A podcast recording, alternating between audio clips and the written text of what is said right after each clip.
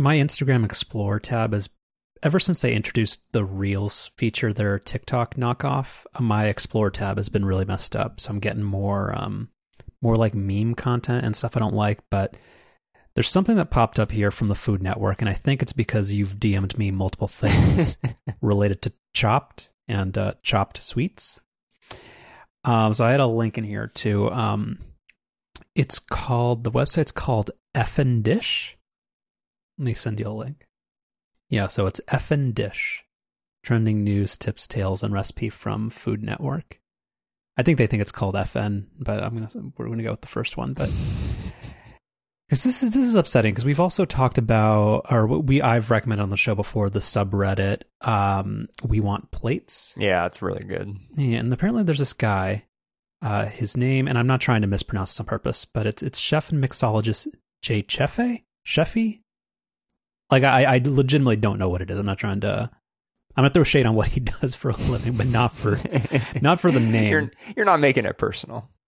No. So this is there's not a whole lot here, but the Instagram posts that they seem to have highlighted here um, are are really upsetting. So they're the the article in question was the one thing your at home cocktails is missing. But that isn't that. Oh, okay. Noun verb agreement. Sorry. The uh, the one thing your at home cocktail singular is missing, according to a mixologist. Not a real thing. Um. So the first one is go giant.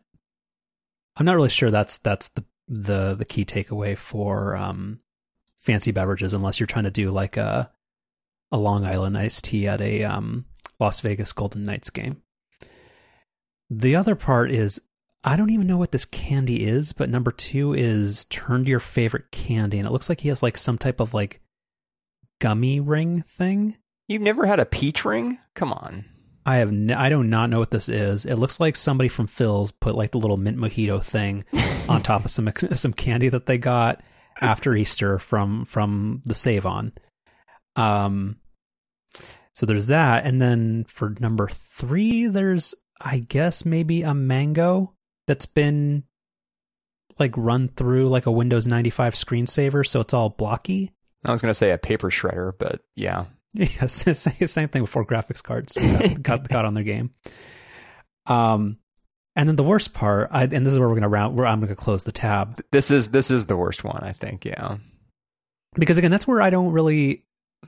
I maybe I I um, am more skeptical of this mixologist's credentials of Mister J Sheffy or Chefe. Is there's uh, it's glassware that is a pair of stiletto shoes that has a necklace on it and is filled with God knows what. And I don't know what this is, but but I, I guess I expect more from Food Network, based off what you've told me from their strong history of um of chopped and chopped sweets, and Triple D, of course. I like how you you've embraced the triple D name. Well, no, good good for him. Again, again, he's now a friend of the show. He he can do no wrong until ultimately he gets canceled for something. I, I don't know, but um, no, Guy Fieri is a friend of the show. But I, I this is I don't know why every company has to try to be like a lifestyle. Like everybody's trying to everybody everything has like its like BuzzFeed side hustle. And I, I guess I just expect a little bit more from Food Network than this. So one thing that we like to do a lot on this show is um, call out examples of why or um, how we feel old now. And Mm. my example here is that I used to be really into these kind of quirky cocktails. Like whenever I'd go out to, um, I don't know if you're familiar with these types of places anymore, Carlos, but restaurants and bars, they they used to be a thing. Um, I would always kind of try to order some obscure drink that I had that I had never had before, never heard of before. But now, in in my older years, I just get an old fashioned or a Manhattan. And if I order anything other than those two things, I usually just wish I had ordered a Manhattan or an old fashioned.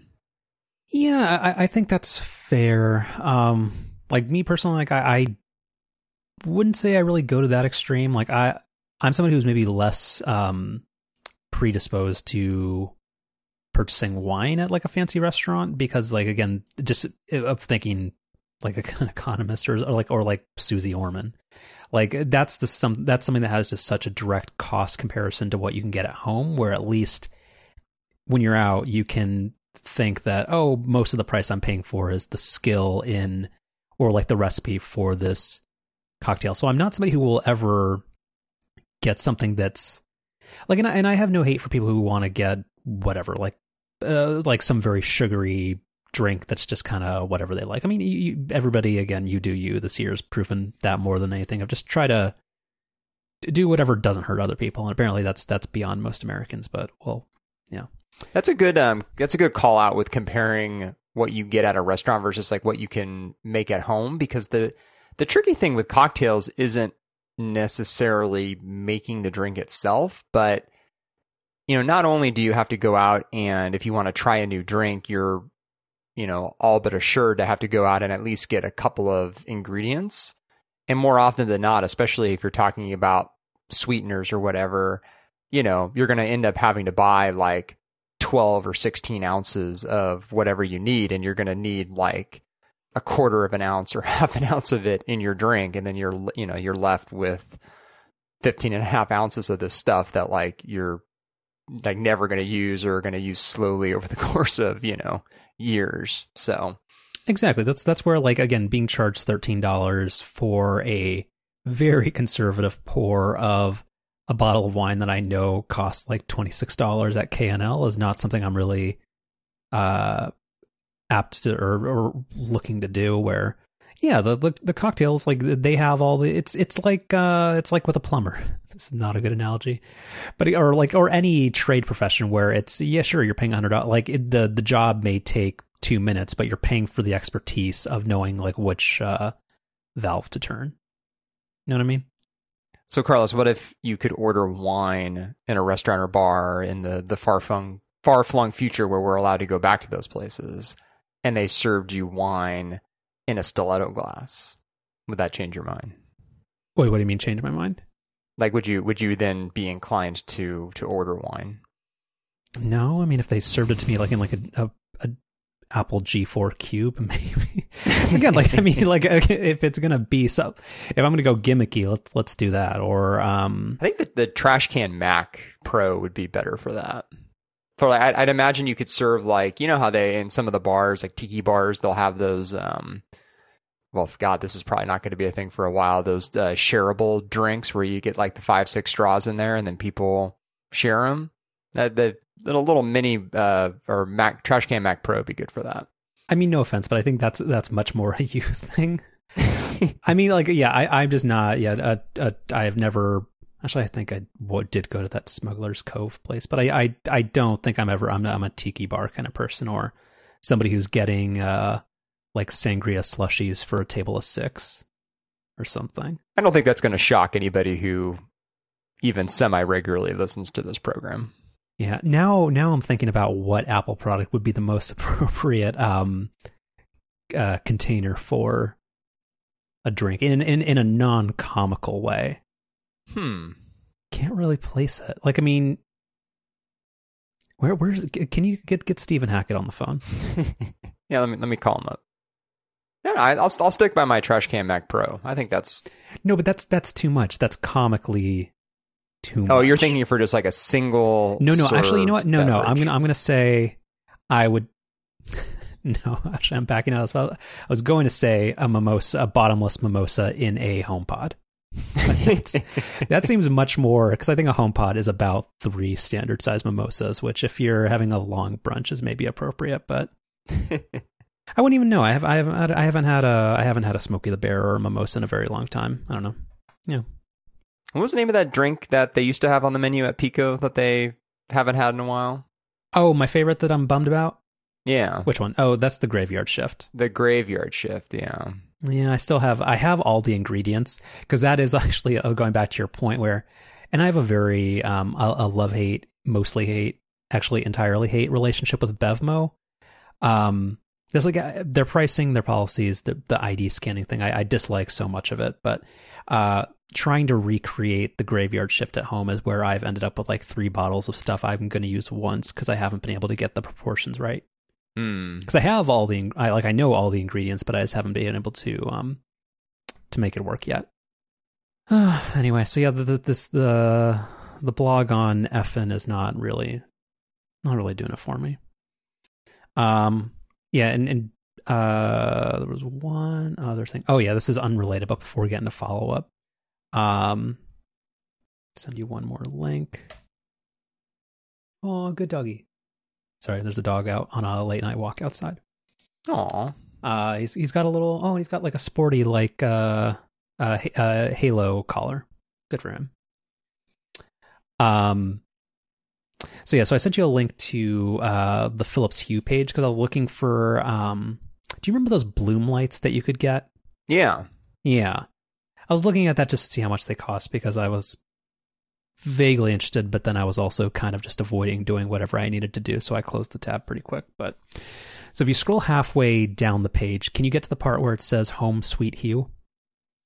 Home Sweet Hue.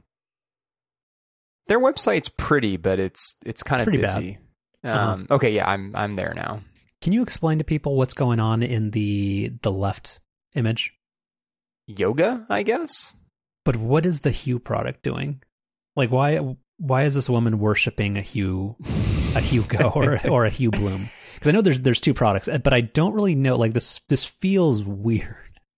I think the type of light and the color of light is appropriate for something like yoga. It's kind of a calming blue, but I agree that the the placement of the light, I- I'd have some questions about that.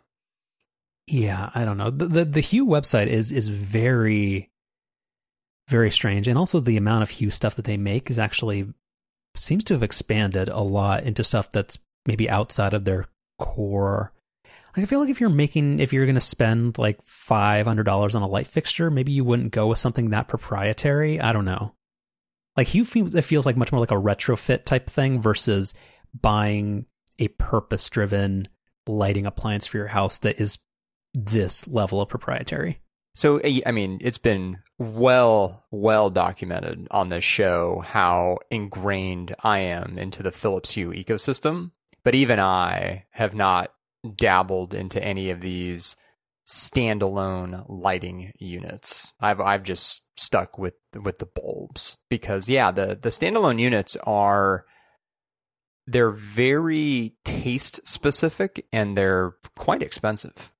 Yeah, well, I mean that that's that's no that's no big deal for you. Just put put put it on the just just get something out of the wine cellar and just put it put it up on eBay for a second. um, the seventy eight Bordeaux I think would would fetch uh, is probably equivalent for this um this Hue lighting fixture. All right, let's transition slowly into follow up. So I think we I think this is a take turns type of thing. So first off, actually, did we actually talk about this last week? We talked about Roomba getting smarter or getting some type of AI update, but did we actually explain the part that it's somehow linked with August now? So we mentioned it, and then I had called out that I had gone through the setup process, but you know, because I seldom leave my house anymore, I, I had not yet had a chance to actually test it out. And going into testing it out for the first time, which I was was able to do the the following day, I was really curious how how it was going to work. So the like the worst case scenario would be that it would be just a really really dumb simple integration where whenever it sensed your door unlocked and then locked again it would it would um, kind of interpret that as you having left the house but then i thought well no surely there had to be some more thought put into it than that it must use you know how like with the auto unlock feature that it has it kind of puts one of left those your neighborhood. Like yeah, it puts like the little geofence around your house. I was thinking like, well, it, it must use that. That's like kind of the only logical thing. But then I kind of started thinking like, well, it's it's tricky in our case, right? Because it's it's both the the lady friend and I. So it's like if I leave the house but she's still home, or vice versa. Is it is the Roomba you know is it smart enough to realize that one of us is still home, and is it is it going to run? I I kind of figured it wouldn't do that. And then you you got upset realizing that you spent way more time considering how this product would get used than the people who wrote it. Hundred percent. So when I so I you know I went to went to test it out, and it it it's it was option one there. It it's literally the most half-assed, not thought out smart home integration I've ever seen, and there there's a lot of bad ones out there. Uh, have you looked at most Alexa, Alexa skills? it literally is as simple as whenever it detects your lock state going from locked to unlocked back to locked, it interprets that as you leaving the house. So, you know, I I always have my my front door set to to auto lock. I mean, that's one of the the best features about having a, a smart lock. So that would mean that if I were to ever, you know, open the door to say take out the trash cans or go pick up a you know a package on my driveway or something or go out to my car to grab something really fast and come right back in Roomba would interpret that as me having left the house and and start a cleaning cycle. So it's it's just completely worthless. And I just don't know like I don't know if it's one of those things where somehow nobody thought of that through the development process. And I you know I assume there's lots of smart people who work on these things or if that was known as being sort of a limitation and it was like well just ship it anyway. Like I mean I, I assume it's one of those things where with tech companies a lot of times it's all about the F and B's and you just want to have a checklist of stuff that you can say that it does but it's when like the deadline comes it's just push it out there like I, I think that's a that's a big thing in tech, right? I guess. Yeah, I guess. I mean, I don't know. Just also with with your auto locking, do you have it set to like literally like there's no delay? Yeah, there's no delay. So what happens if you so you, you close the front door and you're taking out the tr- the trash cans? Do you have to grab your phone or do your keypad? I do my keypad, or um, after like two years now, uh, the Siri integration has actually gotten to the point where it's it's quite reliable. So I I do that a lot on my watch too. Hmm. Okay. But there's always the the trusty keypad. I, mean, I never would, of course, never, never. Yeah. Uh, oh, so yeah. Actually, yeah. Sorry, you're not the right person to uh, so so it, it, turns out on that my keypad's been super unreliable recently to the point where again worried about getting locked out if I haven't had my phone. Where even the and this is probably I mean so since you're relying on auto lock you don't wouldn't use this feature but on the keypad you can just press the August button and then that just triggers the lock right. so that you don't have to wait like mine is set on like a 2 minute delay so that I don't have that taking out the trash problem where I've had where it just it doesn't actually do anything a third of the time. And I've replaced the batteries on both the lock and the keypad within the past couple of months because I now have an OmniFocus recurring task so that uh, last Christmas's thing doesn't happen again. But I don't know. I'm I'm I'm I'm anxious about it again. So so wait, so the so the lock does not automatically lock after two minutes, or are you saying just pressing that one button on the keypad doesn't trigger the door to lock? Correct. I actually generally when I'm leaving the house, I don't just trust it to lock. I will actually just for my own sanity just press the August button to force it to lock immediately. Got it. And but that has been working less reliably and I think there's been one case where cuz I still get the 3 times a week it does the um uh something something something encountered an error auto lock did not work. Hmm. Did yours ever? I know you started getting that with more frequency, but I think you haven't complained about it recently, so I'm assuming it kind of cleared itself up, sort of, maybe. Yeah, I don't. I, I see it every now and then. I, I know the the lady friend has it happen to her occasionally too, and it, she understandably is irritated when that happens. Um, but but no, it it happens. I'd say less frequently than it used to. Yeah, I mean, it still happens every once in a while, and I feel like there have been one or two close calls, or not close calls, but where the keypad input doesn't work either. And Hmm. I have had my phone and my watch app, and it's worked, but still, that's not. It's it's it's not reassuring. Yeah, it's like like the thing that you had happen to you last year. That's hard to kind of brush aside. I feel like that would sort of permanently color your uh, trust.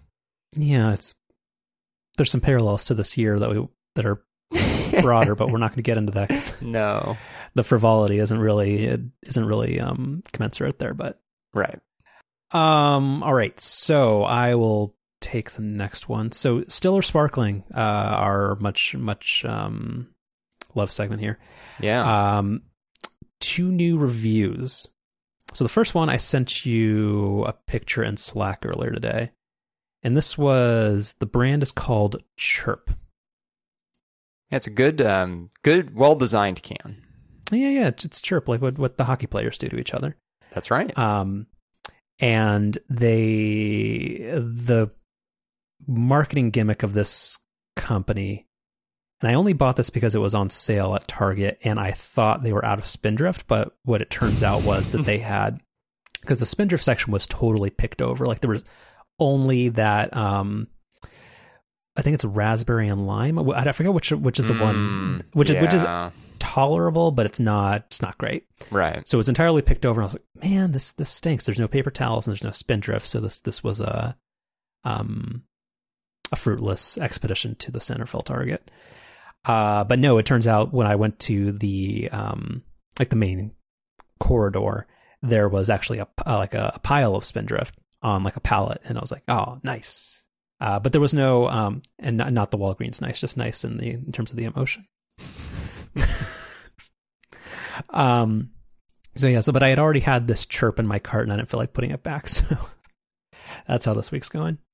Uh but yeah, so this is uh it's pink grapefruit flavored, but the whole marketing gimmick of this sparkling water is that it is sparkling energy water. And then it's got 50 milligrams of ca- caffeine in it. Isn't that 50 milligrams of caffeine? Isn't that like less than half a cup of coffee No. or around Remember- half a cup of coffee? Well, as you'll talk about with uh, uh, La Colombe in a minute, um, I think those have like 110 milligrams, which is supposed to be two cups of coffee, right? I, I, I want to say, I think like 110 milligrams. how much caffeine's in a cup of coffee? 95. Okay, half a cup of coffee. Nice job. Okay. Yeah, I was going to say because I think the one I think the the one that we're about to talk about is like 125 milligrams or something like that, and it says it's equivalent to a cup and a half of coffee. Gotcha. Yeah, so not a ton, but I guess maybe that's good. Where if you had a sparkling water at, six o'clock in the evening, that would, um, like if, if it was as much as like three Red Bulls, that might not be ideal. But yeah, um, it's super gross. I regret buying this, and um, I'm going to like give away or something, or just get rid of this because it was very bad.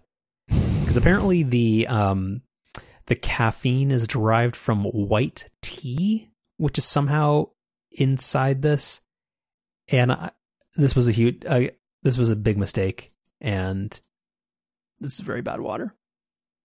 I have nothing else to share with that. Uh, and then round two. Okay, so this one is uh, D minus water. Uh, the other one is another caffeinated water that I've seen pop up called Aha water. Have you seen this? Uh, I have not, and you haven't. You didn't send me anything um, in the thing about it. Just A H A. Yeah, let me. So I'll send you. Drinkaha.com. Yeah, why are the why are these companies not getting the the top tier like just like uh, drinkspindrift.com? Like, how are they not poning up for this? Some interesting flavors here. Yeah, most of them are bad. The one that I tried was the one that has 30 milligrams of added caffeine to it, which is the citrus and green tea one. So for anybody out there that might not like uh, Spindrift Half and Half, which is the gold standard of Hmm. uh, sparkling waters that have green tea in them and is definitely in the top three of all Spindrift flavors. I would not say it's my number one, but I th- actually top three, top two. Um, this one was entirely fine. not not good or not great. Definitely not nearly as good as uh, half and half, but it's fine. Uh, and this one is so Aha Water is the Coca Cola's company, uh, their response to I think bubly, because I don't think they have, I don't think they own a sparkling water product, because Lacroix is one Lacroix is like over with and canceled, and that's like very 2017, uh, and they're independently owned, and then bubly was PepsiCo's big push into sparkling water. I don't think Coca Cola has another sparkling water brand, so I think this might be it for them. But yeah, it's fine. Interesting that it's only two of the Yeah, it's it's they're not all caffeinated. flavors that have caffeine, and I mean, thirty milligrams is starting to get Almost into nothing. the what's the point territory. Exactly. Again, also a parallel for this year. Um, uh, I, I trust that you wrote that down in the show title list. that is what prompted me to open the TextMate document because I forgot that's my job. Um. Anyway, Peach- yes, Peach plus honey is gross. Hmm. That's that's that's that's veering into so weird I have to try it territory, which might be a good segue No, into no, no. We're, we're not going to go there. Well, so we'll put a pin in that for just a second because that's too perfect a segue. Because this goes back to the the the Effin blog where weren't you telling me there's peach rings or something? What were those things? Those are just peach flavored um, sour candy. There's no honey involved there. I guess my my point would be that peach flavored anything is always bad, and peaches as the the fruit themselves are generally bad as well. Eh, I, I disagree with you there, Hmm. but I'm not sure that. I mean, peaches and honey in some type of dessert or something where you're talking about fresh peaches and maybe some kind of drizzle of honey. I, you know, I, I can get down with that. But Well, but the thing the thing is, it's it's not because if you look at the nutrition facts of this, there's zero sugars in it, so obviously there's zero honey. yeah, So so so it's just it's just weird. It's kind of like the when the uh, when Lay's chips does the do us a flavor where there's no there whatever is on the front of the bag has never touched whatever's inside of it. Oh, and I, we kind of we buried the lead here. I didn't realize that. So the citrus and green tea is one of the two flavors that has this 30 milligrams of caffeine. Mm-hmm. The other one is black cherry and coffee. Sounds disgusting, Ugh. and also probably has no coffee either. Yeah, it's it's not one of the ingredients. Yeah, I would I would try the the peach and honey one, but I I don't think I would even try the black cherry and coffee one. That's that's too weird. Yeah, and I, and I I, I think Coca Cola is doomed because you can't really there's there is no aha equivalent of Michael Bublé to do like a Super Bowl ad for you. This is maybe a dumb question, but if there's no sweeteners, no calories in drinks like this, like where where does the flavor come from? I mean, there there are things like uh like this doesn't have stevia in it, but there's other things where basically the whatever they use for the essencing of the water, which uh, which is a very eye rolly term, is just it's just flavory stuff. That doesn't really that doesn't really answer my question. Well, yeah, but but you, you didn't expect a real answer, did you? that's that's true. Again, I'm I'm doing my best. uh Huckabee Sanders here. Got a new book out. oh Um, oh boy. Yeah. Um, because stevia has no calories, but it, I mean, it obviously has a ton of um. But isn't stevia wouldn't that be classified as a sweetener? Exactly. But this doesn't have any sweeteners. That's what I'm saying. Like what, what so what's left? Well, no, but I'm saying, but there's stuff that makes stuff taste like stuff that isn't stuff. But I'm saying that stevia would be an example of something that aha water claims to not have. So what does it have? Well, but then why is Coke Zero zero calories? That would be I, I have similar questions there. Uh, I, I answered why doesn't Santa exist with why is the Easter Bunny also not real? oh man. It's pretty good. Too long to be a show title, but pretty good. I don't even know, man. Like, I, um, do you know what the Pepsi equivalent of Coke Zero is? No. Uh, think hard. It's it's very in vogue with um uh service like uh, over the top services these days. Very in vogue with over the top And Apple as well. Is, oh, is it Pepsi Plus? It's Pepsi Max. Oh, damn it! I was close. Uh, there probably was Pepsi uh Pepsi Plus at one time. Yeah, Pepsi Max. Wow. yeah, part of the Pepsi universe.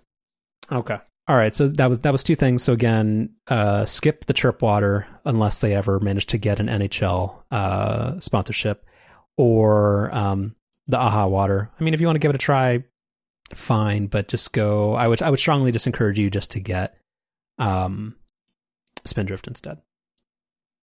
Uh, so you sent a very troubling image. I think it was like three weeks ago, but we never we never got to it. Um, I'm not sure it ever actually made the the docket, and I forget if was it pumpkin spice something, or am I making that up? It was. hmm Okay, sorry. We've we've officially entered a PSL season, Carlos, which I know is your absolute favorite time of year. you and Mike Isaac. so I um, to to bring it all the way back to um, Instagram, uh, got an Instagram ad for La Colombe coffee. Timing was perfect because the supply here at home has been running low, so I was actually due to order some more. And lo and behold, the the ad that I received was an ad for their latest seasonal flavor, pumpkin spice. Uh, so there'll be a link to the notes um, in this for for this. Um, of course, after seeing the ad and, and sending it to you and, and seeing your reaction, I had I had to try it. You know, mostly for the show For And- science. for science. Yeah, um, had very low expectations, but I have to say it's it's it's not bad. And here's why: it's not nearly as sweet as most pumpkin spice stuff is. So in, in you know in La Colombe fashion, it's it's 100 calories per can. It's only like four grams of added sugar. So it doesn't have that super artificially syrupy taste that most pumpkin treats and and um, drinks have. The the the pumpkin spice flavor I would say is subtle. Not something I would drink all the time or anything, but uh, exceeded expectations, I would say. This is going to sound like a really dumb question, but is pumpkin itself sweet? Very very mildly so, I suppose. So then I guess why are the people who are popularizing pumpkin spice like I mean spicy is obviously not sweet. So what where where are they creating the illusion that pumpkin is supposed to be sweet? I I mean I I I think a lot of it has to go back to the pumpkin spice latte from Starbucks, right? Isn't that sort of the origin for all of this pumpkin madness in September and October? Um, I mean, I think I like. I don't think they were the first, but I'm yeah, they're absolutely the ones that popularized it. Yeah. It's the same reason why we have that the the DNKN. Uh, they released a new thing that is supposed to taste like stale cereal today. what? Good for them. Well, I as it as uh They're always coming out with crazy coffee flavors. They had like I think some Girl Scout cookie flavors for a while, and they they do all kinds of nutty stuff. uh what else do we have? Sorry, my again my windows are all out of sorts.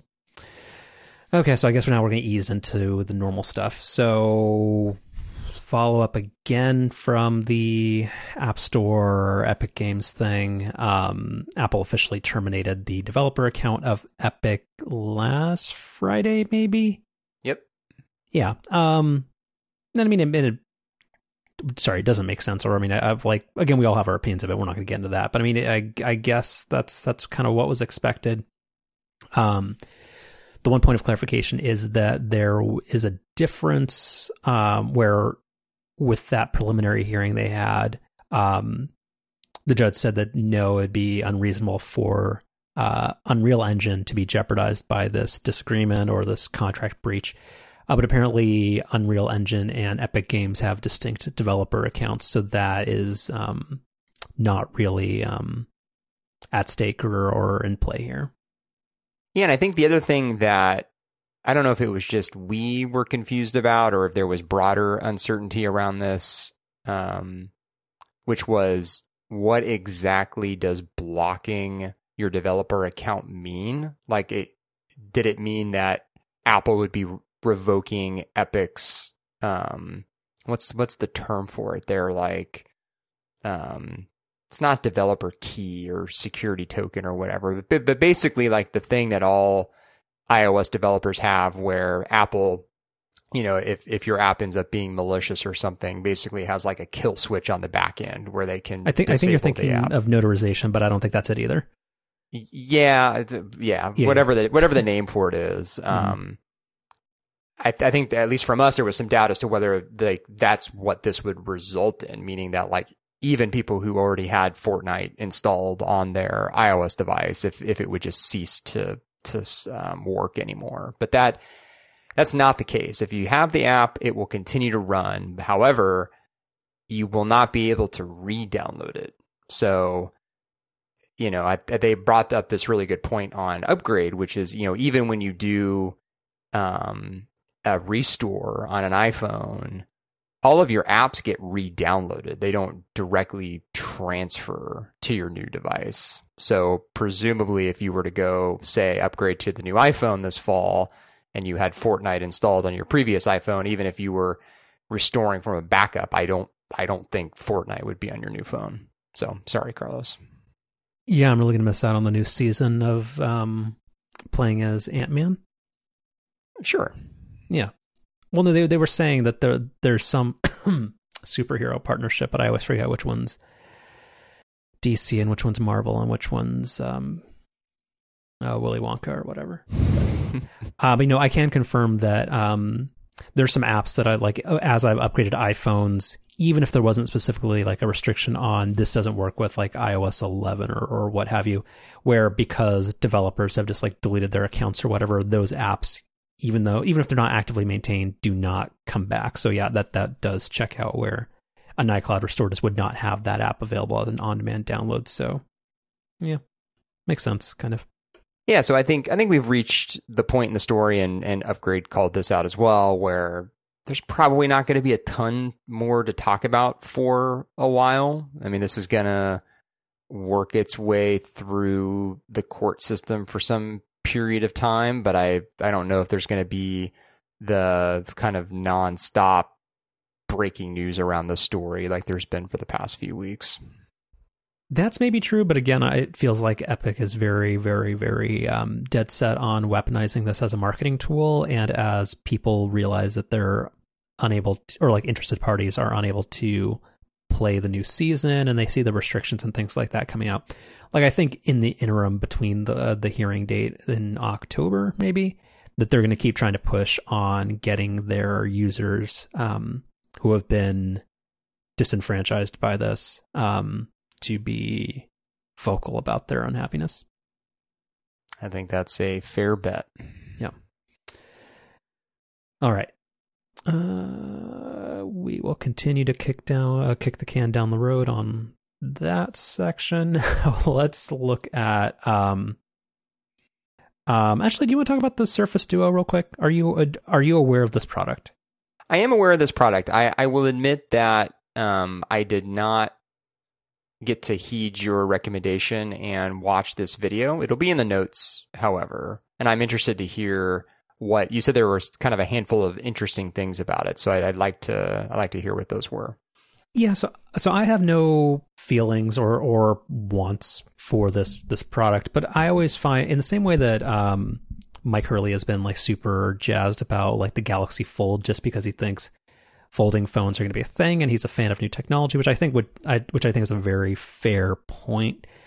Um, most of like the foldable products that have come out so far have been kind of duds or like just super heavily compromised things like the all all of the Galaxy Z Folds that came out, like you'll remember that the initial batch that were sent out to reviewers, like they all just started shattering and breaking.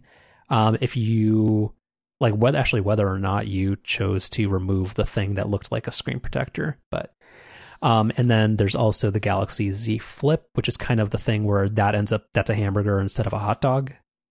where the um the fold folds in like like a hot dog.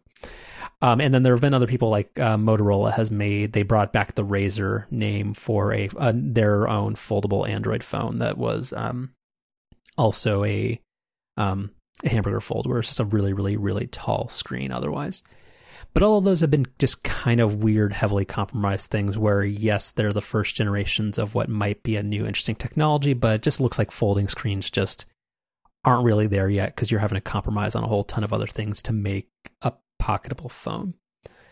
So, do you remember a thing called the Microsoft Courier? Vaguely. So there was this thing, and this is going back a very, very long time, where um, I think this was leaked to either like Engadget or Gizmodo. One of the gadget blogs a very long time ago got like a leaked video of this in I think like 2009 or 2010. Um, where they had this like dual screened secret tablet that I, I don't know if it ran Windows or not, but um, well, I mean, at the time it would have had to. Um, and everybody was super bummed that uh, Microsoft never made it into an actual product, or they they officially announced in 2010 that they had killed it officially. But and people have always thought of like, oh yeah, that was one big thing where Microsoft kind of uh, gave up or squandered an opportunity to maybe be in the market position that the iPad is, which is obviously not true, but but whatever. But a year ago, Microsoft pre-announced a product called was it called the Neo or hold on? Yeah, at the time it was wait, are they different things? There might have been distinct things called the Surface Neo and the Surface Duo, but any in, in either case, the Duo is the one that's actually shipping now, and it's still under review embargo.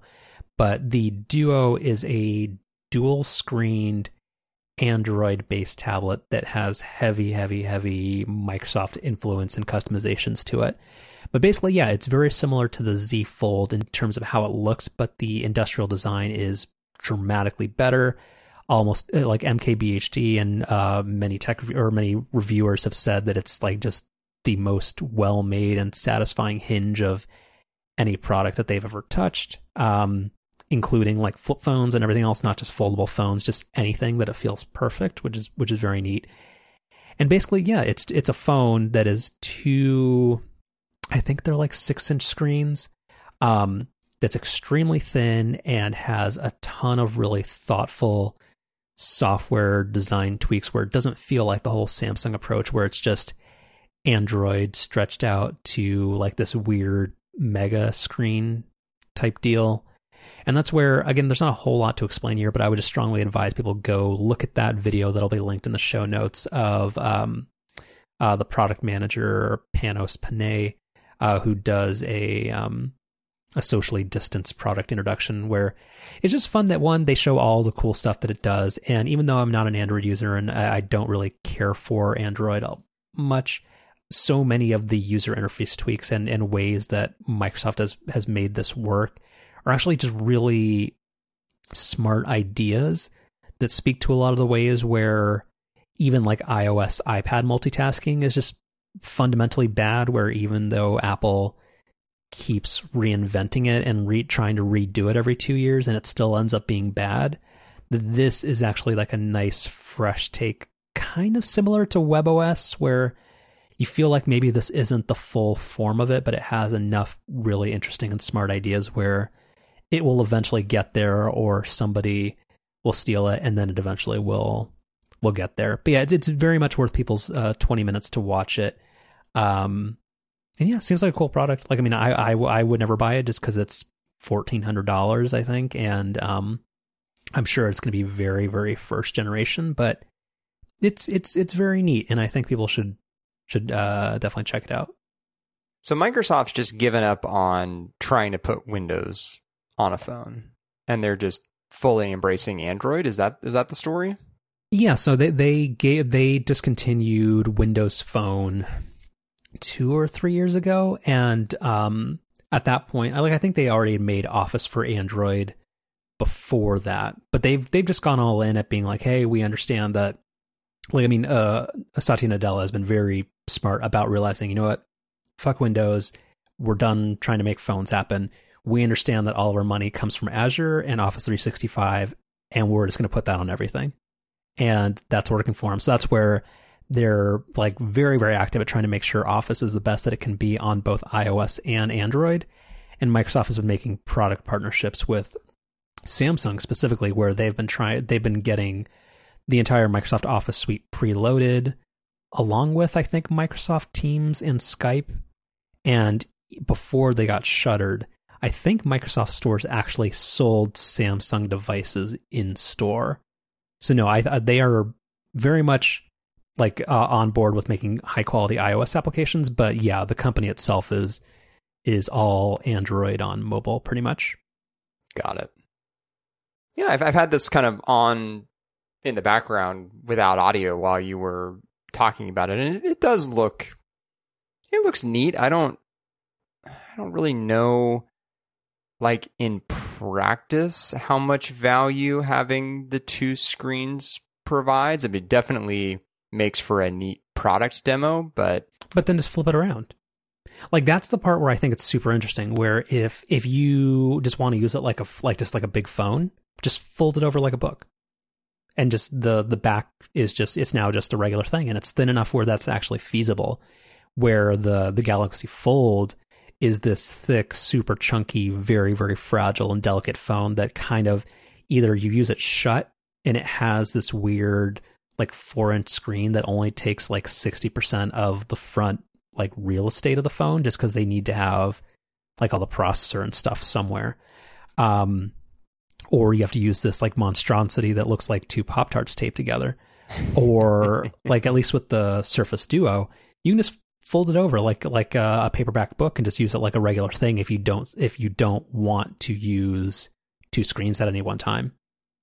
And like there's there's a lot of things where like, do you ever do you ever like are you trying to order something on your phone from a website you haven't shopped with before and you do the dance where you're going you're swapping back and forth like eight times in between 1Password and the web browser do you ever get that I, I do and i've always wondered if it's just me not knowing 1Password well enough but i guess maybe maybe we both don't but I think there is a solution that I never think of in the moment, which is just you can share you can share the URL because 1Password has a web browser inside of it. Mm. Because you can autofill logins mostly with iOS. I never really understand when it does work and why it doesn't. Like because it because it works like seventy two percent of the time. I that's so spot on. I assume it has something to do with the way websites are are implemented but yeah it, it does seem completely arbitrary and random when when it works versus when it doesn't yeah um but yeah i don't think there's any circumstance where you can fill in credit card info so then whenever i'm trying to like if i'm trying to ever buy anything that from somebody who's not amazon and i guess maybe that's one of amazon's like just entrenched like advantages is that like kind of in the same way that Apple's like, oh yeah, we have we have this captive audience with credit cards preloaded, and that's why you need to use the App Store, and the thirty percent cut is worth it. That's the other thing where Amazon, like, you will frequently gravitate towards that just because you're like, I know how quickly it's going to arrive, and that they already have my credit card info. Where otherwise, if you're in the browser and you want to order something, you have to switch over to 1Password, you Face ID, and do you happen to be wearing a mask? Well, otherwise, you're entering in your long ass master password and then you copy your credit card number and you switch back and you're like, fuck, what was the expiration? And you just keep doing this dance where you're swiping over and over again. And then eventually you may have, you may give up or the page timed out or 10% of the time you made whatever purchase you were trying to make. I'm going to kind of derail the conversation a little bit. But since you brought up Face ID, you reminded me of, of something I was thinking about the other day. Oh, that it works 100% of the time with a mask now, which feels bad? So I that's not been my experience, but I've I've heard some other people mention that outside of you as well. So I'm not quite sure what's going on there. But what I was thinking about was so, you know, we're anywhere from probably two to four weeks away from the next iPhone um, event. And, you know, presumably this this new iPhone, iPhone 12 or whatever it's going to be called, is probably going to have some type of new version of Face ID or Face ID improvements in some way. And I'm just I'm kind of curious how Apple's going to handle that in the age of people wearing masks good chunks of the day now and how they don't really have a solution for that. I, it, I mean, it seems like the most likely answer is they just won't address it and they'll just happily move on. But um, I'm I'm I'm curious if they will address that in any way. Yeah, I don't know. Just because this goes back to the thing that, and I know this is an uncommon year, but that you've been more on the beat of than I have. But you're always like, well, like iPhones are baked in like two years in the past, and even though like I I always stupidly hold out hope that oh yeah there's this one really cool feature and I hope it actually makes it in and you you always remind that no they've this this could have been made a long time ago and be sitting in a in a barge on Treasure Island or whatever but well not or like not even that it's like physically made but just the the schematics and the parts like that stuff gets locked in I don't know I, for an iPhone that's at least a year ahead of time, yeah. I would think, maybe and, 18. And months. that's and that's where, and I haven't heard a lot of this this year, but I feel like it, this has been floated on Twitter every uh, couple of weeks, uh, where somebody's like, "Oh yeah, this the, the well, the whole face mask thing means the next iPhone's definitely gonna have a fingerprint reader again." It's not. Like unless they were already trying to do because like the Galaxy S10 came out like a year and a half ago and it had an in-screen fingerprint reader, but that one worked really poorly and everybody was eh, like there's been kind of the undertone that apple might introduce this once the technology gets better and it's more fully baked and that might just be another option for people who don't like face id i'm not really sure that's there yet but like what, what do you think?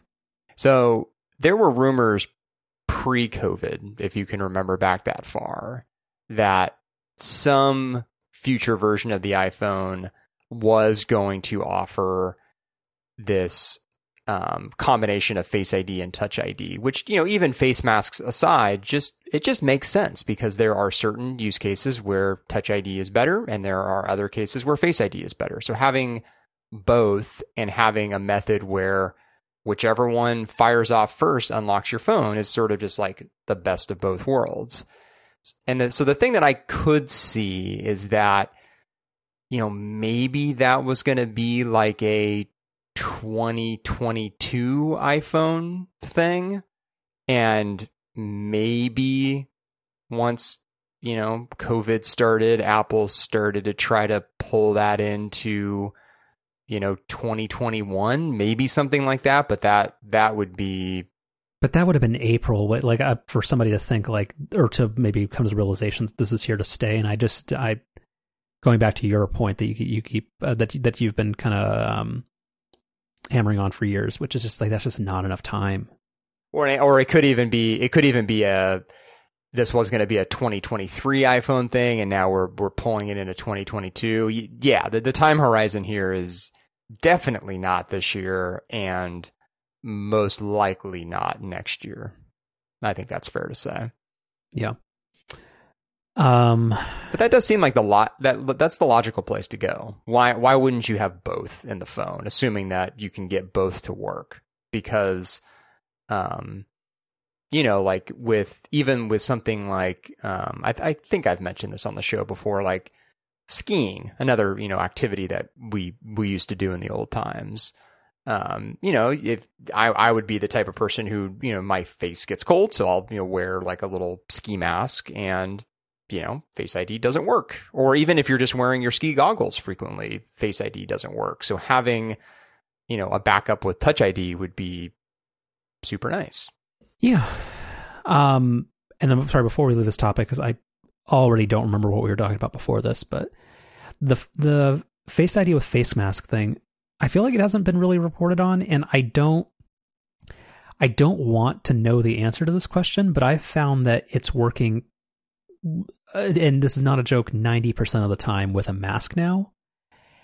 And I really just don't think that Apple somehow solved the way to make this work perfectly, just like by a remote software update. So I feel like they've probably decreased the security of it or like whatever confidence the phone needs to unlock itself by like a lot. and I don't I I don't want to test it where I just hand my phone to somebody and just be like, "Hey, can you try to unlock this and just see if it actually works?" Because I feel like just the speed at which it unlocks where like most of your face other than your eyes is obscured, it seems not yeah, because like even even friend of the show Darth posted on this, and and many people have, and it's just, it's weird how it is all of a sudden it's now fine, and I feel like Apple must like has to have like scaled back the required confidence on hey this is you. But that I mean that stuff is that's not done in the cloud. That's done locally on your phone, and if there were well, no, changes, saying, but if there were changes made through like recent iOS updates, you would have gotten your Steve Troughton-Smiths or somebody who would have, I think, uncovered that stuff. Maybe, but it just seems like too. But then I guess it's why did Face ID fail like 100% of the time when we all started wearing masks and now it's just cool? Well, I mean, I don't. I mean, that's. I don't think that's universally the case. I mean, again, it's that's definitely not the case with me. So I, yeah, I don't know. Hmm. Yeah, I don't know. So, uh, what were we talking about before this? Uh, pumpkin spice la colombe, I think. I'm not sure you're pronouncing that right. um, no, seriously, what were we talking about before this? Had we moved on from the Surface Duo? I, it seemed like we were kind of reaching the end of that discussion, unless I rudely interrupted you and you had lots more to say there. No, no, I don't. But I okay. Let's say that was done. I forget. How do we count the point? Okay, doesn't matter. Uh oh, we have well, we have an item here that says Apple new products for the fall. I don't remember. Oh yeah, we can. This this will be real fast. So this year is supposed to be the um, uh, the introduction of the first 5G iPhones, and people will remember that there is two. Well, actually, sorry, if if we pretend AT and T's thing is real, there's three, but there's three types of 5G, but there's only actually two. Well, actually, there are three, but so there's the mid range or what is it called? Middle wave. Uh, there's M, uh, there's ultra high frequency MM wave or ultra wideband, as certain phone companies call it, um, and that's different than the ultra wideband chipsets that are going to be used in the AirTags thing. But that is the true 5G that has one has very limited range and uh, but is insanely fast. Where with uh, some carriers you'll get like a gigabit per second for data downloads, and then there's going to be the more broadly available uh, mid-band 5G that is much more equivalent to 4G in terms of like coverage and expectations, but is really not that much faster than 4G. Anyway, those will be available, it sounds like, on new iPhones, but apparently, because there's competing rumors here where there's a Gurman report in Bloomberg where it says that Apple is preparing 75 million 5G iPhones uh, to launch this fall. But then other friend of the show, Ming Chi Kuo, I've, i keep forgetting that his name is not actually Roger Kuo. um, he put that there is going to be, actually, do we have this in the notes? Um, I don't know. I, I think we, I know we had the Bloomberg one in the notes, and the, we'll have a link to that. I don't know if we had the Ming Chi Kuo article okay. in here as well. Uh, I will DM it to you. You can put it in the thing. Okay. Uh, so in his report, millimeter wave 5G iPhone shipments likely to be weaker than expected. And I haven't actually read the entirety of the article, so I don't know if that's because they think consumer demand will be low, or that chip yields will be low, or that COVID has somehow impacted this. That's actually none of the none of the above. It's wow. It it's it's that good guesses.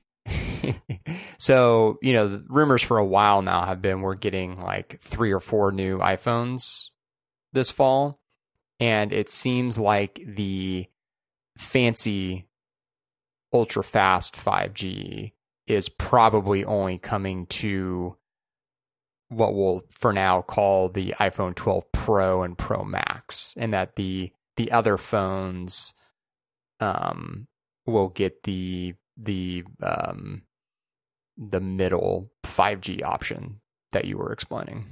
Got it. How on earth is Apple going to market that? So, so a question for you. So the for the the the super fancy 5G, the MM Wave. Mm-hmm.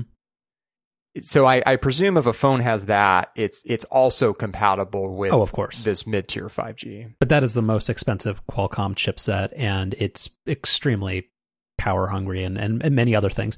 But yeah, but it, it supports the others plus all the enhanced bands of um, carrier aggregation, 4G, and all that other stuff. Yeah. And it sounds like MM wave speeds are really only available like maybe in like downtown corridors and cities and airports and like all the places we're not going right now. and half of the Chase Center. Got it. Move right past that. Um, oh, I, I keep I keep feeling bummed for not not I'm not sad for Jamie Dimon, but the fact that the Chase Center got used for like three events. I know. A Metallica concert, a game that the Warriors lost, and then everything shut down. Yeah. Um, it's pretty though.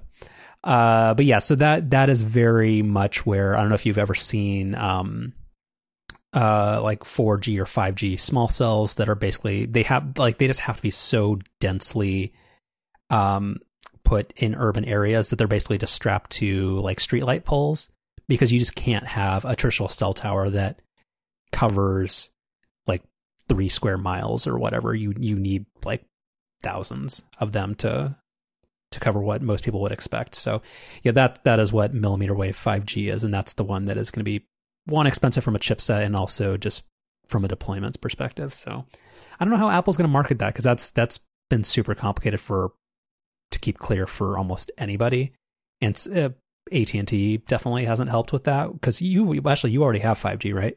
Oh, if you've had it for a while. Yeah, so I mean, actually, I don't even know why we're talking about this because wait, you you you have an unreleased iPhone. I I think now that this is this is easy for Apple. I think they'll just they'll say you know cellular speeds of up to X. They I don't think they'll get into all the nitty gritty technical stuff, but iPhone 12 Pro you get a, up to a gig down. iPhone X ZR or whatever the other phone's going to be called, you know, it's 100 megs down or whatever the the middle tier 5G caps at. Yeah, I hmm. that seems tricky because just because it's so coverage dependent that that's I mean not that Apple would care, but that seems like that'd be a nightmare for the carriers of well, I'm supposed to get speeds of up to 500 megs down. I, I don't know. Yeah, it seems tricky. And also, I mean, and they can't market it as ultra wideband either because they've already used that term for uh, an entirely unrelated technology that they're currently underusing. Yeah. Yeah. Do you buy the thing that AirTags are delayed because nobody's traveling, or do you think they're just kind of over that product? No, I, I actually I, I do buy into that. I think they were probably supposed to come out with the the previous iPhone, so basically a year ago something was was not ready, so they they pushed. They weren't they weren't going to come out with them during the middle of the holiday season, and they probably weren't going to come out with them like at the, at the very beginning of the year. So they probably thought, well, maybe we'll we'll fold this into you know our our March event, which has kind of become like an annual thing now. But by that point, you've got COVID and marketing a product for losing things out in the world, especially during that time where everybody was really supposed to be staying home. Just didn't feel right. Um, so no, I, I, I actually I do buy into that, and I could see I could see that being part of this year's iPhone announcement. Hmm. Well, but nothing's changed with that. Well, we've we've kind of I think we've kind of given up on that. Hmm, fair. Reopen the schools. Yeah. Um. Okay. Uh, and then to round, how are we doing on time? Okay, hour five. All right. Um, to round it out, do you want to talk about what was menu engineers? What was that about? Oh, actually, that that's something yeah, we we should uh, cross grade that over to um, the grab bag for one day. But that'll become a a lost carryover from the prior week. Yeah, kinda. Um, so let's go to uh, Siracusa. Uh, in in one of the, he always jokes, but it's actually true. In, in one of the three things per year that he writes on hypercritical, um, and, and and I mean that with love because they're always very well well crafted and thought out. But um, John Siracusa, who is very famous for OS 10 reviews and being a uh, a toaster lover, uh, wrote a article on his website uh, titled "Good Products." Where he chose three things to talk about, which was a chef's knife, an ice cream scoop, and a toaster oven. And there's not like a whole lot here that I'm like I think we really need to go into. You can link to it because it's it's an interesting read. Um, I mean, because we've we've talked about a lot of these things at length, but I guess this, this is just a, a, roundabout way of kind of one we we hitting on uh, kind of the weird nature of the wire cutter again, and maybe just kind of what what you have um, found in since everybody's spending more time at home. What have you found are products that even if they're not recent purchases that you think are really really good at what they're supposed to do? Hmm. Oh, is that not what we were doing with this article? Sorry, I didn't. I didn't mean to add profundity that wasn't necessary. We didn't. We didn't do a um a pre-show um huddle up on that. No, like we usually do. I didn't. I didn't throw a surface. Um. So I, I I guess there have been a couple. So I've alluded to this on the show. You know, we've uh one of the rooms in the house was a garage conversion. Uh, had some some carpet in there didn't really blend in with the rest of the house. So we over the last few weeks we've been kind of doing a little DIY project, um, putting some new floors in there and, and a handful of other things.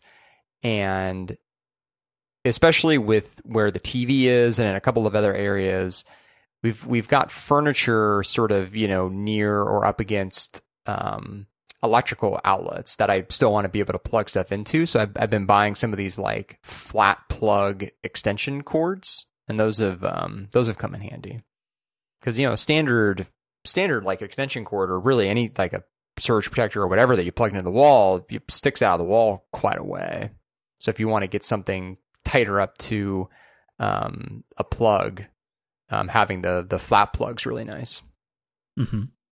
I actually just ordered three more of those today. Nice. Amazon Home Depot? Uh, this was this was Amazon. Um, and I guess another thing I've been kind of excited about is um, I, I, sent you a picture of this. I I finally got around to replacing my broken um, UPS underneath my TV, which um, powers my cable modem and router. The the UPS I had had before probably just needed like a battery replacement. I've had it for a long time and it it you know, it just when the, when the power would go out like it it would power whatever was connected to it for 15 20 seconds and then just die. Um but when I started looking at it more carefully, I realized that like even brand new, that thing would have only kept my cable modem and, and router going for half an hour, something like that. So speaking of the Wirecutter, I, I took their pick and got one of these big cyber power towers that'll, I think, power my cable modem and router for two, two and a half hours. Yeah, I mean, th- those are those are good. So your well, actually that that brings up a side topic that we were going to eventually get to, but I think we left off the notes, which was your cable management was commendable. Yeah, spent a lot of time on that. Um, so that that that's cool. Um, actually, where where uh, when did you send that? Where I can get the picture? Because there was one thing, and I think I think it was gonna be positive, but I don't want to. I think I sent that to you on Saturday. That was when I was kind of wrapping that up. Uh, was this before or after Five E Fox? Hold on. This was. Uh, can you can you send me a, a time code link in the Slack DM? I, how do I how do I do that here? I go copy link. I go to the DMs, paste that. I think that I think that works. There we go. Okay, so a few things here again because I'm uh, I, I'm not trying to be the poor man's John Siracusa, but I think that's kind of what this is going to be because he complains a lot. Anytime I see a picture of the TiVo Bolt, it just feels like you just want to come and step on it. If I wasn't such a responsible adult now, this thing would have been replaced a while ago with whatever the new TiVo is, literally for no other reason than to get something that's not crooked. Okay. You know, I'm actually going to just go clockwise and I'm just going to give a bunch of unsolicited feedback. I'm sorry. so, Apple TV. Um, I feel like you need to get some blue painter's tape and put it over because the Apple TV has one big the Apple TV has several flaws, but it has the world's most blindingly bright I'm on LED. So the so just just to prevent you from getting the the follow up mail. Oh, is there a software setting to turn that off? No, no, no. This oh. um you're you're not actually going to get follow up mail because nobody would know this. uh, the console table that this is all um, a part of has doors on it. I just had I had taken those off when I was working on the cables. So there's Got it. wooden there's wooden doors that cover this whole thing. So I spent a ton of time uh, cable managing something that people are never going to see. Well, actually, okay, so then that obviates a lot of the feedback, but so still, still a couple things. So, yeah, uh, as a generic complaint, yeah, everybody who has an Apple, a fourth gen, or not, not, not a fourth gen, but just one of the the newish Apple TVs, um, because even the one that wasn't the Apple TV 4K still looked like this, right? Yeah, I think it basically looked the same, but was maybe a bit less tall. Yeah. Um, but it has an extremely light, bright LED on it for just indicating that it's on, which I always end up putting painter's tape over just because it's, it's just too, it's too damn bright. Um, it's like the thing when you're, when, you, again, hotel rooms, what are those? Uh, you're always, when you're at a hotel room and there's always just one thing that's just too bright in the room. Like there's just something that has some type of status light or the weird phone that's covered in germs and other things um, you, that you just have to find a way to cover up. But anyway, so there's that. Uh, the fact that you've built a shrine to the world's worst Apple TV or the world's worst remote control, I find very funny. Yeah, I, I forget where I got that little stand. I I bought it like, I think long, long time ago. Like you're pot committed. Like I know you don't want to throw it away, but I, I, I just, it feels like a, a monument to what is objectively the worst remote control ever made by any company ever. it's and that so is- there. Go ahead. Go ahead. You first.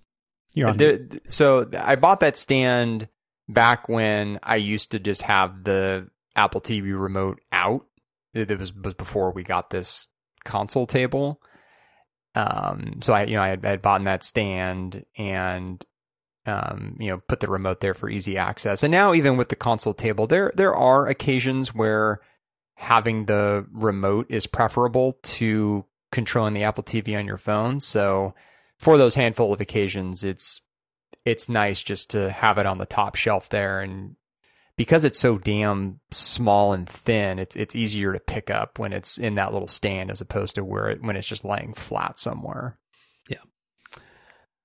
Uh, so there's that, and and, and uh, going back to what I was going to say before, which is the Apple TV. I think is is is literally the worst remote ever made, but it is it is rivaled by any TV that includes a Roku. I recently found this out. Uh, does your what's it called TCL? Does it come with that with with the that abomination of a Roku remote where it's got the volume keys on the side of it? I actually kind of like that remote. I hate that remote so much. It's so bad. I don't love it, and I, I'm actually I'm there's nothing to talk about on the show quite yet. Maybe next week we'll have something to say. I'm I'm in the process of replacing that remote, so I don't love it to the point where I want to continue using it, but I don't think it's that bad. It's it's pretty bad because and also with Roku, I don't ever remember what the star key does. Like uh, there, uh, every bit of the remote is very confusing. If the back button's not in the right spot, um, like menu and that little like asterisk key doesn't necessarily mean what you would generally think. I mean, it's like I assume if you live with it for a few weeks, it doesn't really matter. But it's a very it's a very perplexing remote. Uh, and then is the box uh, that's next to the Switch is that a PS4 or an Xbox? Uh, that's an Xbox. Okay. Um. Anyway, and then uh, going counter or going clockwise. Uh, congrats on the Switch. Or so sorry, yeah, that, the- that the was going to be Switch. the that was going to be the third product that you know I, I bought lately that I like, um, which is that that Netgear Switch. That I think this was an offline online conversation. Um, I was having some networking trouble at the time that I asked you about this, which I actually think ended up being related to um, I had a USB, like kind of a cheaper USB C hub plugged into my MacBook Pro that I had Ethernet plugged into, and I I think the problem was that because now with this this Dell monitor that I this Dell USB C monitor that I recommended um, a month ago or so, I've got a, a different Ethernet adapter plugged into the back of that now, and, and it's it's been fine. Um, but nonetheless, the the setup before was I had like one eight port switch, which I then outgrew. So I added like another five port switch on top of that. And it just, it was kind of messy. So I just bought this 16 port Netgear switch, which is yeah, obviously more capacity and it's just it's it's much nicer looking. Yeah. And I think for the show notes you're I don't think there's any I don't see anything proprietary or confidential in here. This might work better with a, with an image. Oh, uh, but what is the what is the well actually in the back there is that a blue lounge cable box? Um where where are you referring to? Uh the black box behind the peanut remote. Oh, no, that's that's just a, a cable box. Yeah, that's what I said. Oh, I thought you said cable modem.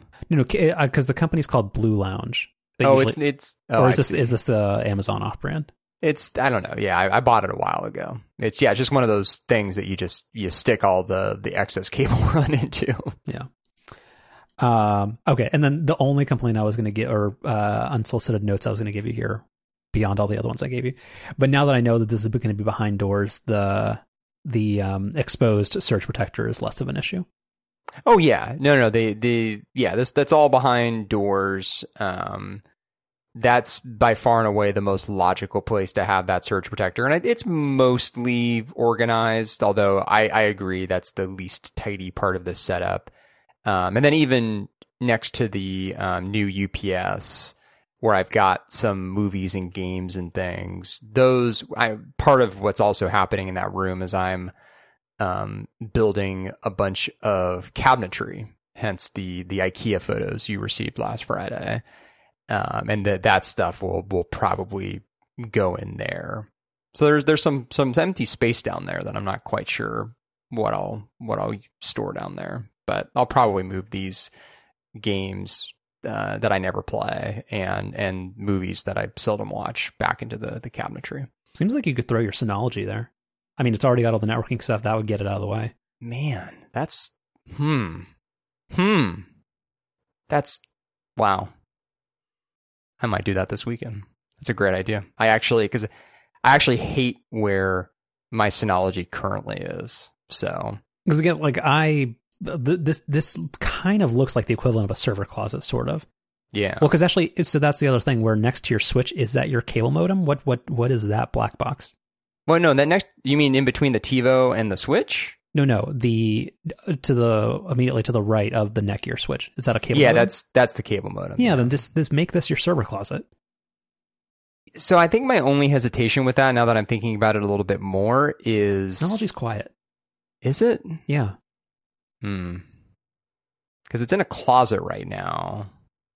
Hmm. Okay. Well, I'll, I'll think about that. I mean, it's it's uh, it's one Ethernet cable. Just run it there for a couple days, and if you notice it, then move back. Right. Uh, and then last bit of uh, positive feedback I'll give you is that uh, well done with the uh, Velcro cable ties. Yes, I I think I've made something similar a pick of the week several years ago, where ca- cable ties like the plastic ones are for are a fool's game. Like don't don't ever do that. It's you're always going to regret it, and you're going to accidentally snip a cable when you need to undo it uh, Velcro cable ties are so much smarter and so much more uh, convenient. Yeah, I should have I should have given those a shout out too. I'll I'll put those um I'll put those in the notes. They're really good. Okay. Anyway, so going back to the Siracusa thing. So yeah, I mean in terms of good stuff. So I over the past two months have been I think I've vaguely touched upon this. Uh, I've been uh, just throwing over no not throwing away. I've been upgrading a lot of stuff in my kitchen that's been just old things that have kind of just been compiled over multiple moves with more coherent and similar stuff.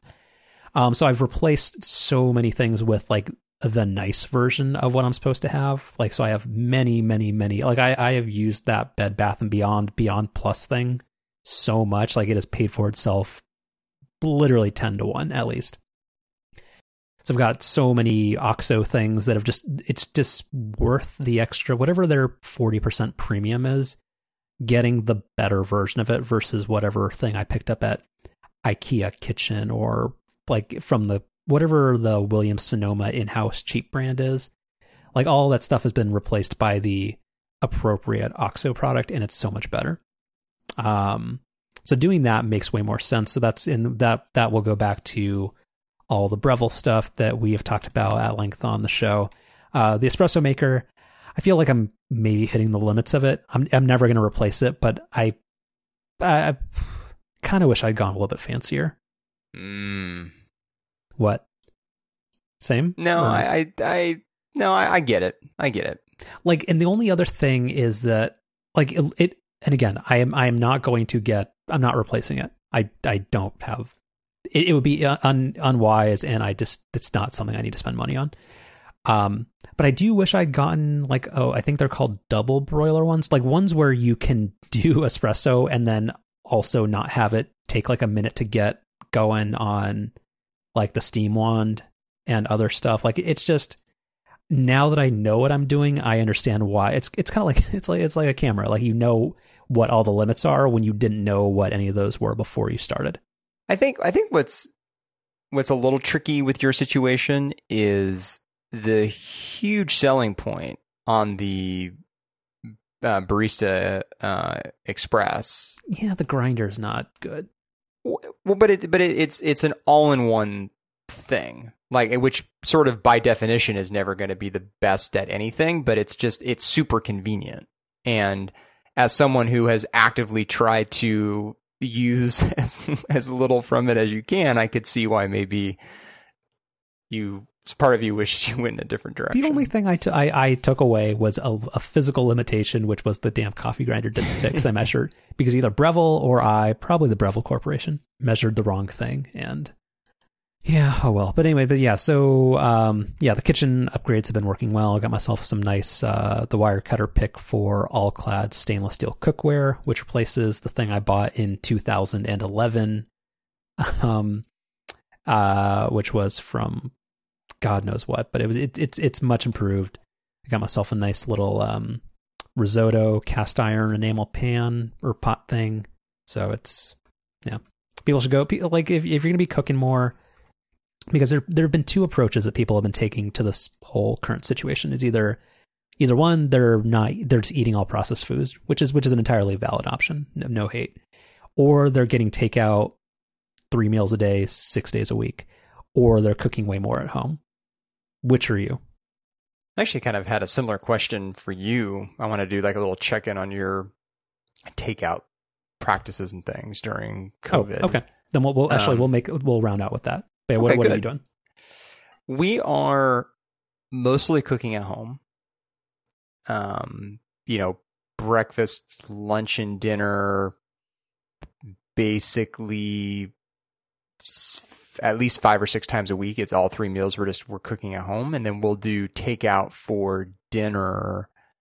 Um, once once a week, once every other week. I mean, maybe twice in one week if there's some odd scheduling things. But we've actually sort of um, cut back on it a little bit recently. Well, in in some ways, on on the dinner side, we've cut back a little bit, but then when we've had this this project ongoing in the in the family room. There have been some um, busy afternoons where you know we've we've had lunch delivered or something. But but yeah, mostly mostly cooking at home, and you know it it's summertime, so for us, you know, after having moved to the house that we're in now, it's been a lot of um, a lot of barbecuing this time of year. Uh, so I mean that makes sense. So yes, I mean so of the three approaches, I would say uh, Uh, like zero takeout pretty much. Like i i don't get that approach. I mean if you were somebody 21 like if somebody has like lives a really really busy life and they've got like multiple kids in their whole and like their life is turned upside down by homeschooling or having to monitor like i i get that loss of time but i guess my exposure is more towards single people or people like people with like kidless people, even if they're in a relationship, like that's not really the thing. So I, I don't really endorse the whole like you're spending like $25 on DoorDash like 15 times a week. Like that just seems like a lot. So yeah, that's the thing where I would say that I've leaned in towards cooking at home with probably the same amount of like just, you know, like frozen stuff from Trader Joe's that I normally would have, which was always maybe a quarter to a third of what I ate and the rest of it would just be like salads and other like food that I make myself.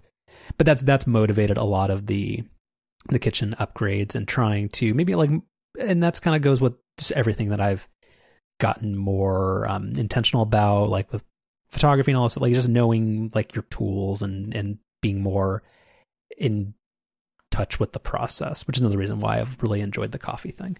Mm-hmm. It's all about the process. Mm-hmm. Trust the process. Mhm. And uh, which team does Joel Embiid play for? The 76ers. And they're the trust the process people. Correct. Do I get extra credit for that? For knowing who that was? I, I I call this out occasionally on the show. I'm I'm consistently amazed at references and, and things that you know about topics that I that you otherwise know know very little about. No offense.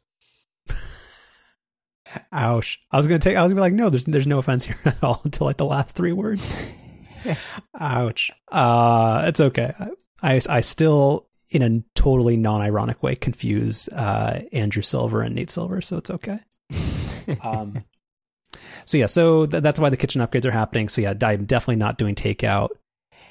Um, yeah, just cooking more. And again, no, I mean, no, no hate towards whatever anybody chooses, but the takeout one just seems like not the best option.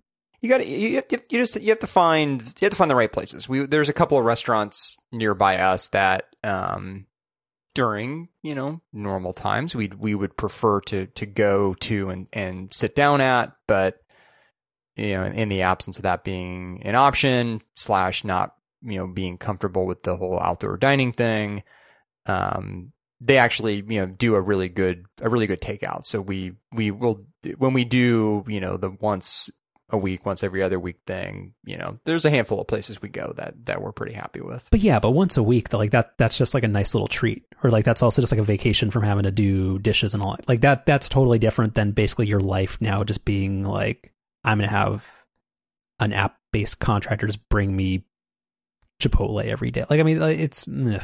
No, I mean that's actually, I mean, in, in some ways, I've I've gone like a really sharp opposite direction during the shutdown, where you know because I had an office job where I was you know go, going into downtown San Francisco, you know four or five times a week, um, you know I would be regularly you know going out for breakfast and you know either having lunch brought into the office or going out and getting lunch and would be having these like you know much bigger kind of more interesting meals. But now that i'm home especially for breakfast and lunch it's like breakfast is either cereal or like an english muffin.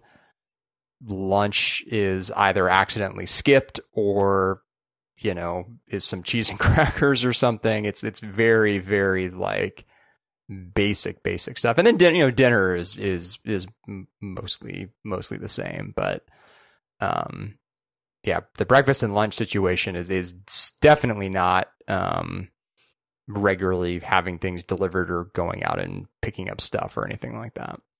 I was gonna mock your cheese and crackers, but I've found that one of my um, recent snack foods has been uh, pepperoni on pita chips, which Sure. is um, yeah no, it, th- those are both two variants of basically adult Lunchables. yeah So- i'm i'm yeah i'm not gonna hate on it Yeah. Uh, anyway, so I, I am table. I, I have another. I've added to OmniFocus another uh, um, quarantine mini where I'm going to compile a list, hopefully similar to this, and not entirely rip off John's idea, but um, of kind of just good things that I think are the best of their class, but are not tech related, Hmm. because that's too much of a of a slippery slope. All right, we got uh, time for chef specials. yeah speaking of things that we like um so you provided a a really good coffee pick last week with that little little brush. Oh yeah, yeah. I ordered one, had it for a few days. It's wonderful. That was a really really good pick. Um, so I thought I could return the favor here and and give you another kind of tangentially um, coffee related pick. Um, so these are the Urnex Cafe wipes. Um, this was actually a uh, recommendation from the lady friend's dad. Um, right after I'd gotten the the Breville machine, he has a super duper fancy espresso machine and and uses these. Um, so these are you know very very simple. They're just they're wipes that are specifically designed to clean things like the steam wand and the the rest of your coffee machine, your coffee grinder, and then even like the countertop if you if you spill some coffee or espresso. Um, and whatever's on them just basically erases, you know, milk that gets crusted on the steam wand and coffee stains that show up on your white countertops or even like on your shiny Breville machine. Um, they're um, they're really really good. Interesting. I Sold out right now. Yes, that- that's what I was gonna say. So That's I- too that's too bad. Yeah, so I don't know how to book. I can't. Normally, I would just put this as add to cart, but I don't know how to do that when it's out of stock. Yeah, Um, too bad. Neat. Uh, the one related thing I will ask is, do you? Um, I don't know. I, I don't know if I got this from like one of those YouTube like coffee or uh, milk steaming videos, but do you ever? Apparently, you're supposed to run the steam wand maybe every like ten or twenty times. You just get like a little like in the pitcher. You just put like maybe one drop of uh, dishwashing liquid and water, and you just kind of run the steamer just to clean the inside of it as well because you will sometimes get like burned on coffee on the inside of it. So I- don't do that. I do the thing where as soon as I'm done steaming the milk, I take the wand out and then turn it right back on when it's over the drip tray and let it run for a few seconds. I do that every time I I use it. Got it. I think I think that mostly cleans out the inside. There's also a little tool that it comes with where that you can detach the tip um, of the steam wand, and I think you can, you know, hand wash that or maybe even toss it in the dishwasher or something. Got it. I've never done that though.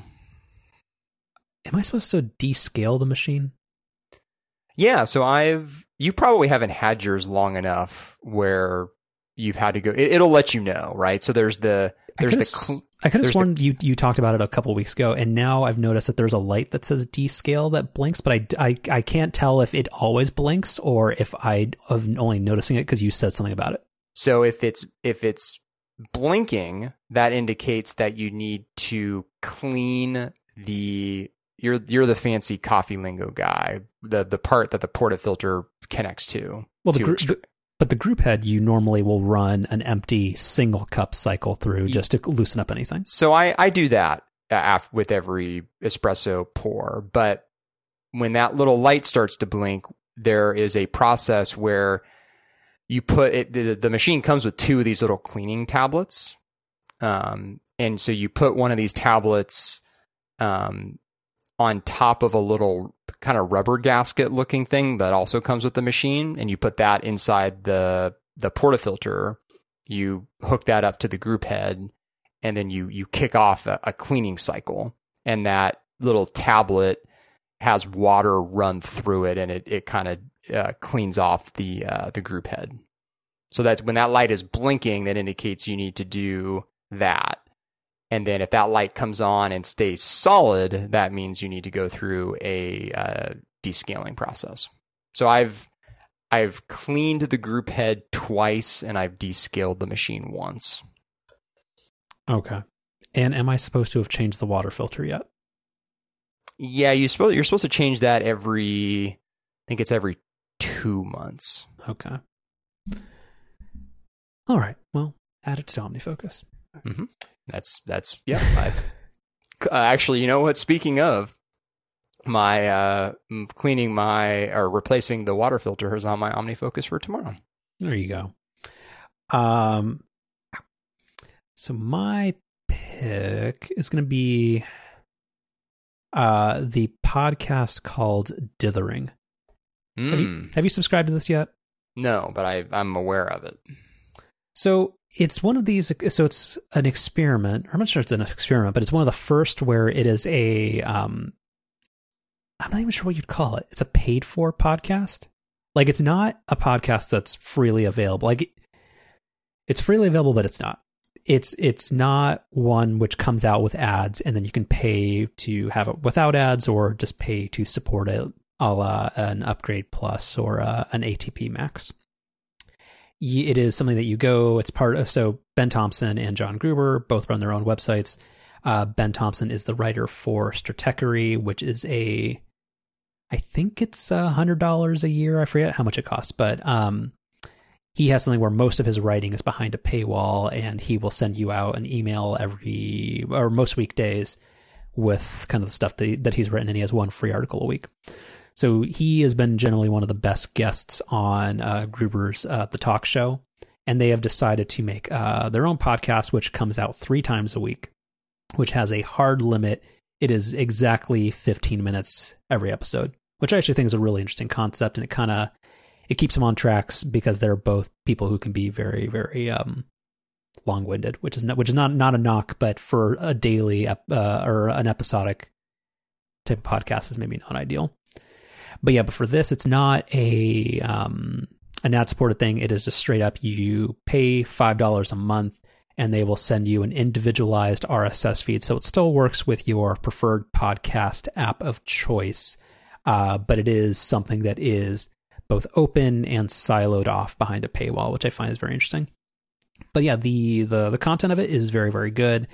I had resisted signing up or trying it for a while, and I didn't really have a good reason. But um, yeah, it's pretty great. Yeah, instead of having to wait for Ben to be on the talk show once or twice a year, it's it's good to um, uh, have them do this. And I and I think the the forced brevity uh, helps Gruber a lot because his uh, talk show episodes generally tend to be literally three hours long. um, yeah, but it's good. I would I would strongly recommend trying it. I think they also have like a Twitter account where they or an Instagram account where they will use like the overclass overcast clipping feature to kind of highlight some stuff. So if somebody wants a taste of it, they can go look that up. But yeah, I, I think it's uh, I think it's pretty uh, pretty well worth it, especially since I tend to uh, mark as played almost every episode of the talk show unless it's somebody I really like. Yeah, they are. Those episodes are long. Um, I was going to ask if there was any kind of free trial or something, but that's yeah, that's that's smart to to use the Overcast clipping feature. And in the payment system that they use is not it's like it's not like the New York Times where you have to call somebody to to end your subscription. Like you don't have to call Gruber and Philly. Like you can just you can if if, if after a month you don't like it, you can just you can easily uh, nope out of there pretty quick.